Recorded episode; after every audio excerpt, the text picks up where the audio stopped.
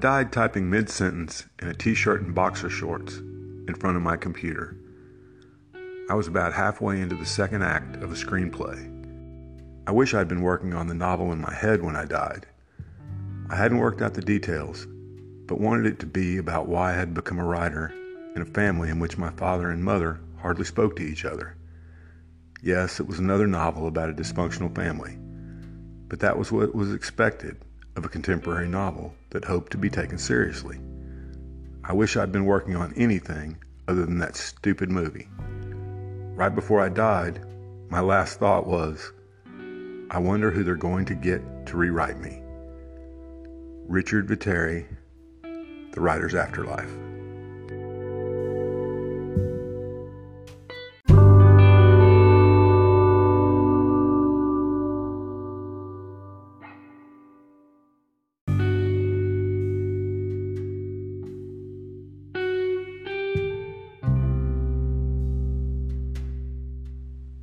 Welcome back to Bookish, a literary podcast.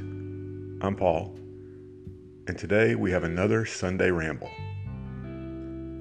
In this episode, we'll cover several different topics rather than the typical one, including when it's okay to give up reading a book, some of my thoughts on audiobooks, and a recommendation of one that may have flown under the radar that you really need to read. I call it a Sunday ramble, but most of you won't see it until Monday at the earliest because I've been a little preoccupied with some major world developments, not the least of which is the impending release of a new Bruce Springsteen album and the fact that Arsenal continues to try to lose every game possible in the Premier League. Also, in case you're keeping count, this will be the 20th episode of Bookish as we enter month three of the podcast. And I just want to thank everyone who's been listening so far. Now, on with the show.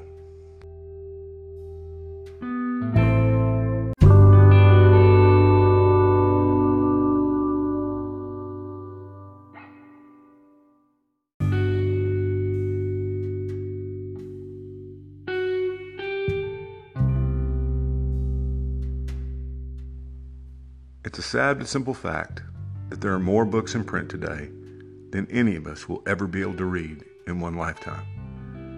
And this doesn't even begin to take into account the number of new books published every year. I know that I personally will be unbelievably fortunate to live long enough to read every book that's currently on my bookshelves before I shuffle off this mortal coil. Faced with such a finite amount of time in which to read, one question that has to be asked is at what point is it acceptable to give up on a book and move on to another one? For some of you, this may not be an issue at all, but for me, it's always been a personal defeat when I didn't finish a book, even if it was a bad book. But as the years have gone on, that view has changed a little bit. One of the things that's helped me immensely was reading an interview a few years ago in the Toronto Globe and Mail with librarian and author Nancy Pearl.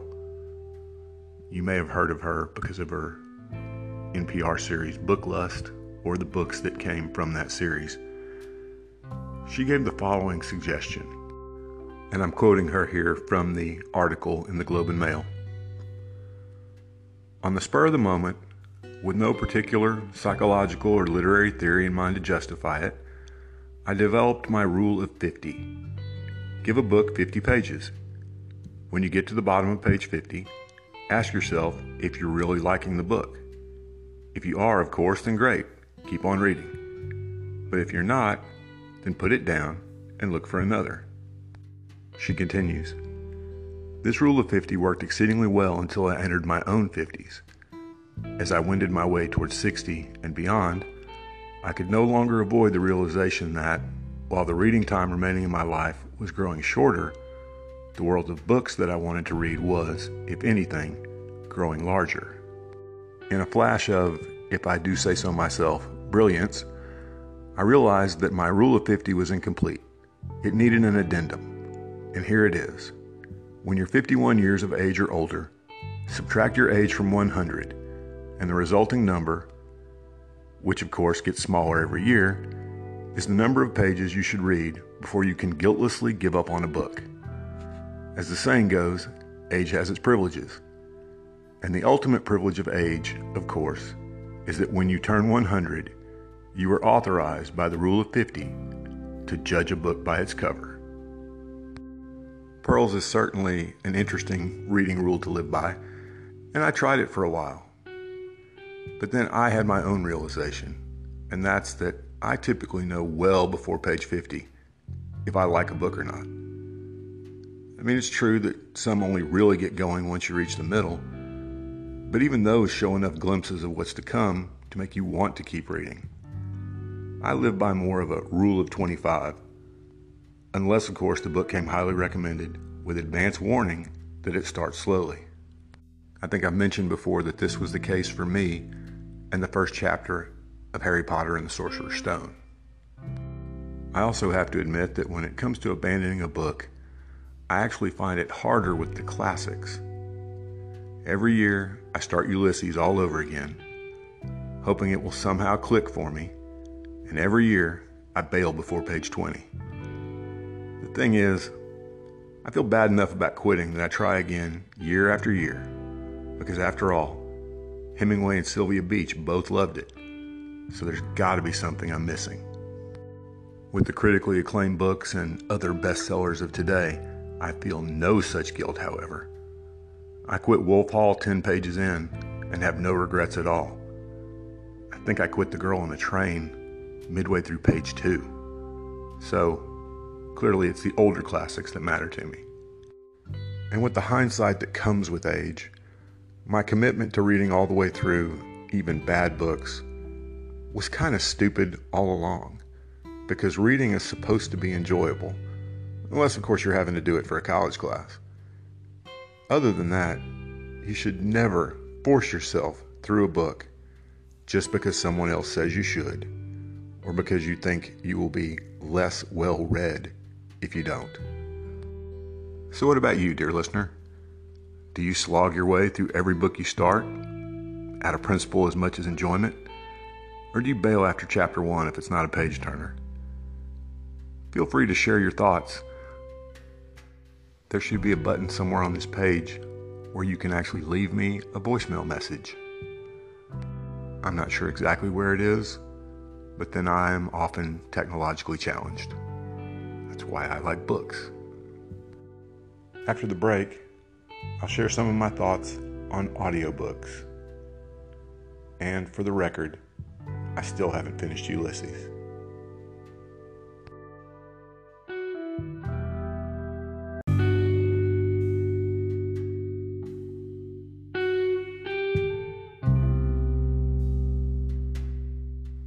It may come as a surprise to some of you, given that my love for print books and book collecting is well known, that I actually really enjoy audiobooks, at least a lot of the time.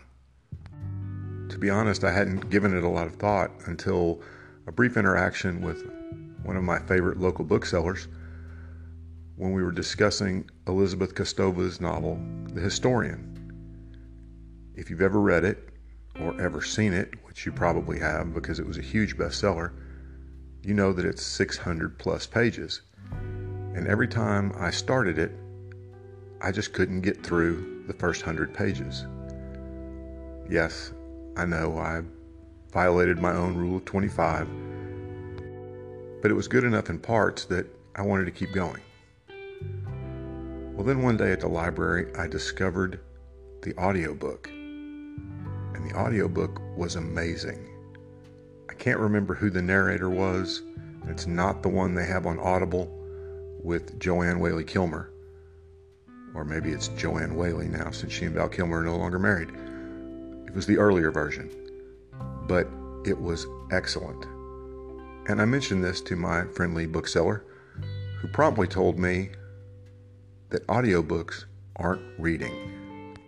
Now, I will freely admit that in a narrow technical sense, she's absolutely right. You don't read an audiobook, it's read to you. But as I've talked about many times, the key is the story. And For millennia, people sat around campfires and were told stories. Now we get them in books, and we get them in audiobooks. I tried to make my case to her, but the line was getting long behind me. So maybe she'll listen to this podcast and soften her view a little bit. So, what are some of the benefits of audiobooks?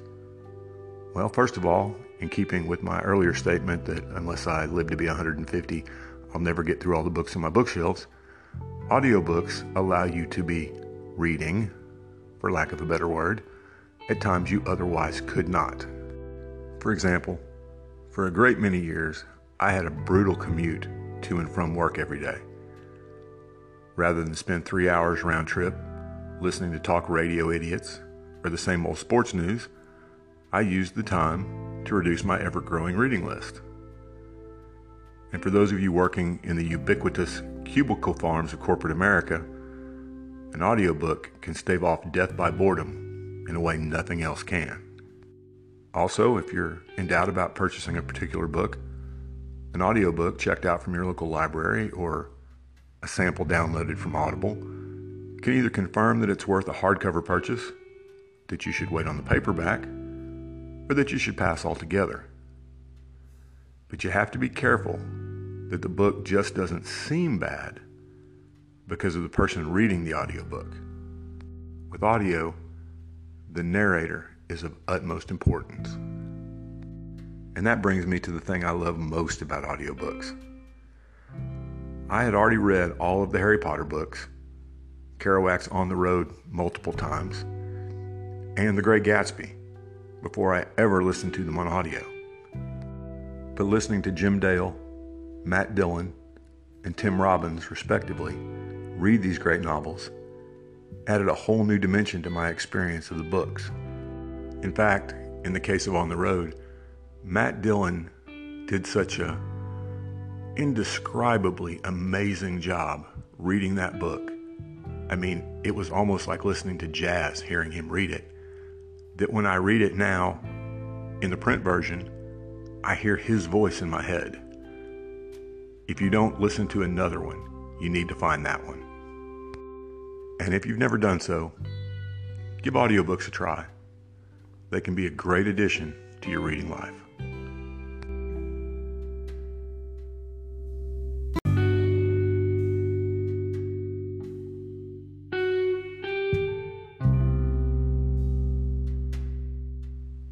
Finally, a feature I hope to add to more episodes, and not just the Sunday rambles.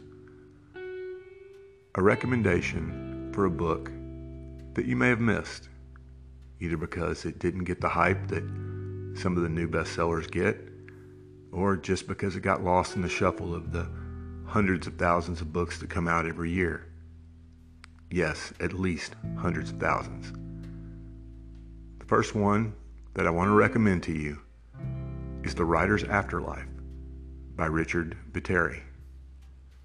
It's the one that I used the quote from at the beginning of this episode. Here's part of the blurb from the jacket cover. The Writer's Afterlife tells the story of Tom Chillo, a 44 year old writer on the verge of fame who dies suddenly and finds himself transported to the place where all writers are sent after they die. After mingling for a while with the Eternals, including Shakespeare, Tolstoy, and Keats, he learns that his true peers in this new world are all haunted by the same regret. They never achieved the fame they felt they deserved during their lifetime. However, every writer has one final chance to return to Earth for exactly one week to convince someone to set the wheels in motion to give their life's work widespread notoriety. The trick is to come up with the perfect plan. Now, as a book lover and a reader and a writer and one who really enjoys books about books and books about writers, this one hooked me from the very beginning. This was never going to be one of those I need 25 pages to see if I like it. I knew I would like it just from the jacket blurb. And I did. I read it in one sitting, and I've read it several times since then. It's a wonderful read, filled with both poignant and hilarious takes on great authors, memorable characters, magical realism of the best kind, and a protagonist in Tom Chillo who you'll be rooting for from beginning to end. It's also, in more than just a subtle way, an insightful commentary on fame and the links we'll go to in order to achieve it. So check it out. You won't be disappointed. Thanks again for listening. Be sure to subscribe on whatever platform you listen to us on. And if you feel so led, click on the Support This Podcast button to learn how you can help us out. Keep on reading.